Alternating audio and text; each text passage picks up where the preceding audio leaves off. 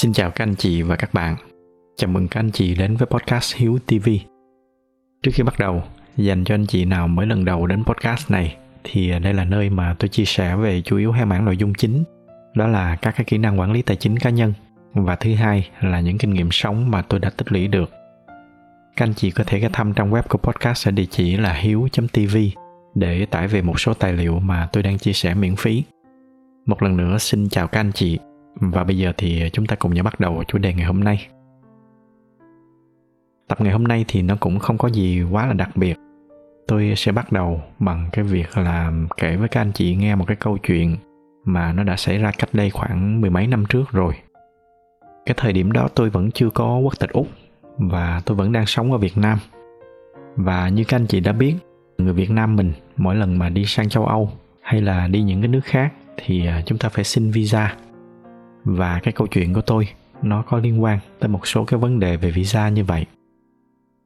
Thì cái lần đó, tôi có một cái chuyến đi du lịch ở châu âu. Theo kế hoạch thì tôi sẽ đáp máy bay tới paris vào buổi sáng. Xong rồi sau đó buổi chiều, tôi sẽ bay xuống rome. Rồi trưa hôm sau, tôi sẽ lên tàu và bắt đầu một cái chuyến hải trình khá là dài, đi vòng quanh biển địa trung hải. Tuy nhiên ngay từ đầu cái chuyến đi đó thì nó đã bắt đầu nó xuất hiện những cái vấn đề. Và mọi thứ nó cứ như vậy, nó nối đuôi nhau từ cái vấn đề này sang vấn đề khác. Đầu tiên, đó là cái chuyến bay của tôi. Do là khi đó tôi không có bay Vietnam Airlines, mà tôi lại bay Singapore Airlines. Cho nên cái chuyến bay của tôi nó không phải là một cái chuyến bay thẳng, mà nó sẽ phải quá cảnh ở sân bay Changi. Rồi sau đó thì tôi mới chuyển sang một cái máy bay lớn hơn để bay đi Paris nhưng mà xui rủi thì sao đó không biết. Cái chuyến bay khởi hành của tôi ngày hôm đó, bởi vì một số cái lý do thời tiết thì nó lại cất cánh trễ. Mà bởi vì cất cánh trễ, cho nên cái máy bay nó đến Singapore cũng trễ. Vừa tới nơi là ngay lập tức, tôi và một vài hành khách khác phải gấp rút chạy sang một cái terminal khác. Cái nơi mà đang có cái chuyến bay đi Paris. Và cái chuyến bay đó nó chỉ đang chờ có mấy cái người hành khách đó thôi, trong đó có tôi và chúng tôi vừa lên máy bay là họ đóng cửa để mà chuẩn bị khởi hành ngay. Lúc đó tôi cũng không có nhận ra. Tôi thấy nó cũng may mắn là mình không có bị trễ chuyến bay. Nhưng mà sau này khi nhớ lại thì chính bởi vì hai cái chuyến bay nó gấp như vậy, cho nên cái hành lý của tôi ngày hôm đó nó đã không kịp chuyển sang cái chuyến bay mới và nó bị thất lạc. Tới sáng ngày hôm sau, khi mà đáp xuống sân bay Charles de Gaulle ở Paris rồi, tôi cứ đứng chờ hành lý hoài mà không thấy cái hành lý của mình nó ra. Sau đó tôi mới được thông báo là cái hành lý của tôi nó vẫn còn ở singapore. Và kết quả là trên người tôi lúc đó không có cái gì, ngoài có một bộ đồ và một cái túi laptop. Cũng may là tôi có cái thói quen là tất cả những cái passport hay là những cái thẻ tín dụng thì tôi sẽ luôn luôn sách bên người trong một cái túi laptop. Nhưng mà ngoài cái đó ra thì tôi không còn bất kỳ một cái gì khác nữa.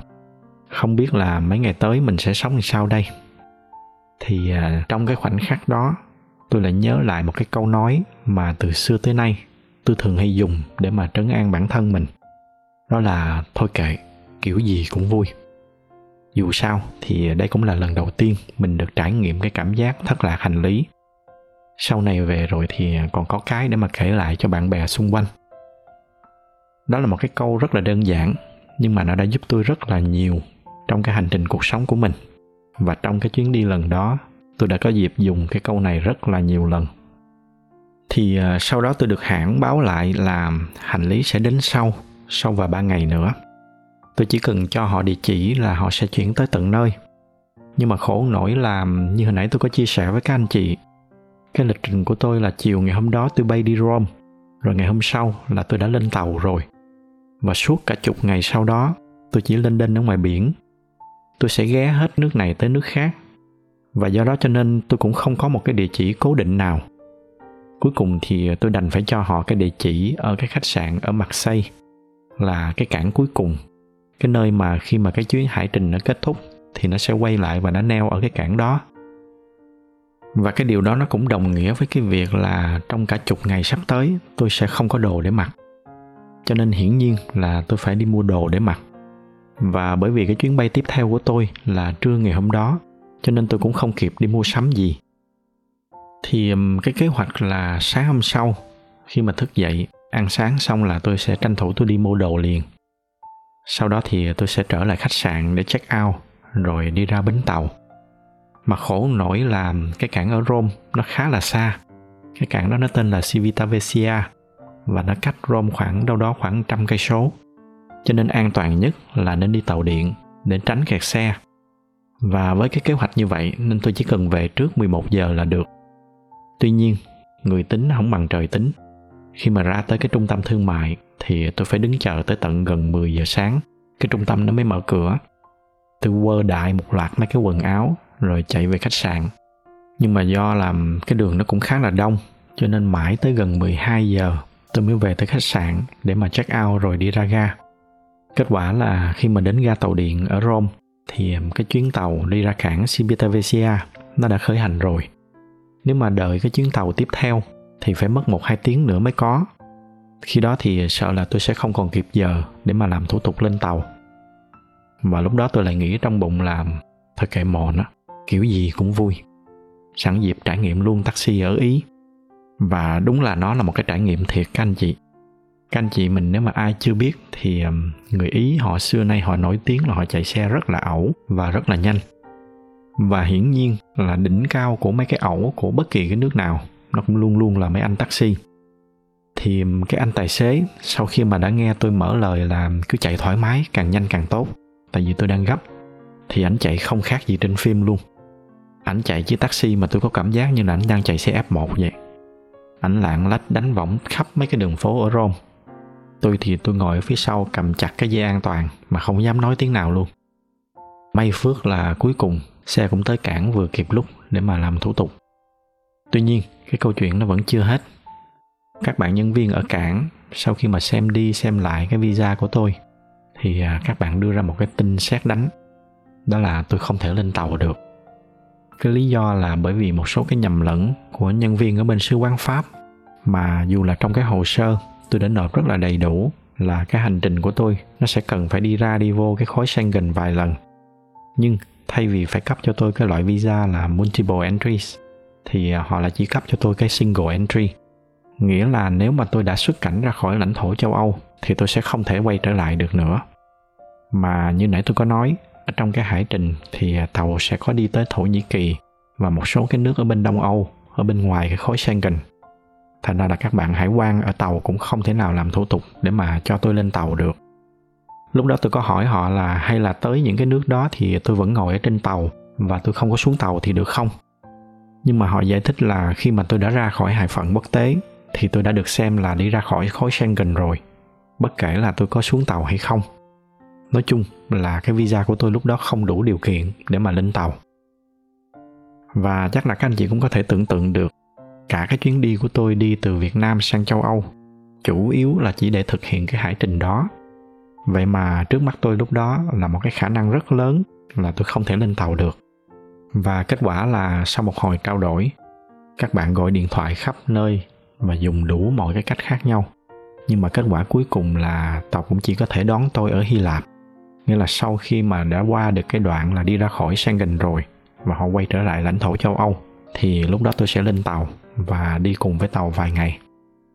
Kết quả cuối cùng là tôi đành phải ngậm ngùi, nhìn theo chiếc tàu nó bắt đầu nhổ neo và nó ra khơi, bỏ lại đúng một hành khách là tôi.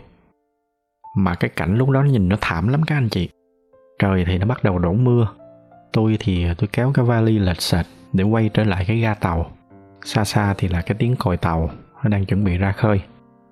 Tôi thì thậm chí là còn không biết là tối đó sẽ ngủ ở đâu nữa và trong đầu tôi lại nhẩm nhẩm cái câu quen thuộc. Đó là, thôi kệ, kiểu gì cũng vui. Và kết quả là nó vui thiệt. Thay vì là cái hành trình đi khắp biển địa trung hải, thì cuối cùng cái hành trình lần đó của tôi là đi khắp châu âu. Sáng hôm sau thì tôi chọn đại một cái chuyến bay gần nhất.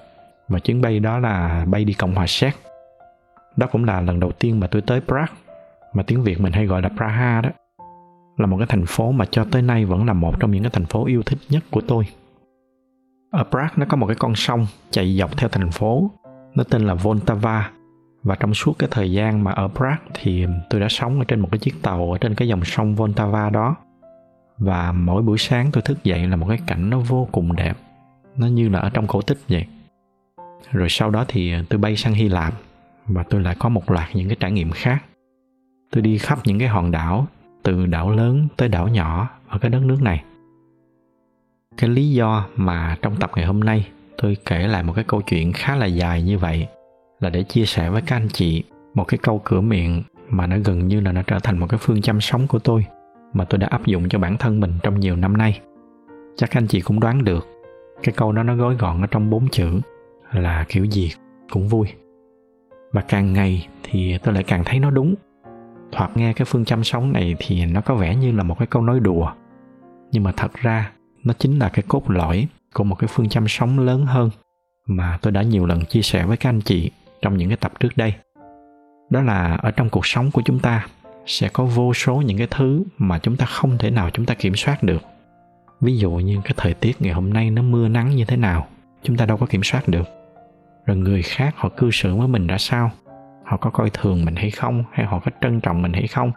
Rồi những cái may mắn hay những cái bất hạnh xảy ra trong cuộc sống tất cả những cái điều đó là những cái điều ngẫu nhiên, những cái điều bên ngoài mà chúng ta không thể nào chúng ta kiểm soát được. Cái thứ duy nhất mà chúng ta có thể kiểm soát được, đó là ở bên trong chúng ta. Cụ thể, đó chính là cái thái độ mà chúng ta đối mặt với những cái may mắn hay là những cái bất hạnh mà cuộc sống nó xảy ra với chúng ta.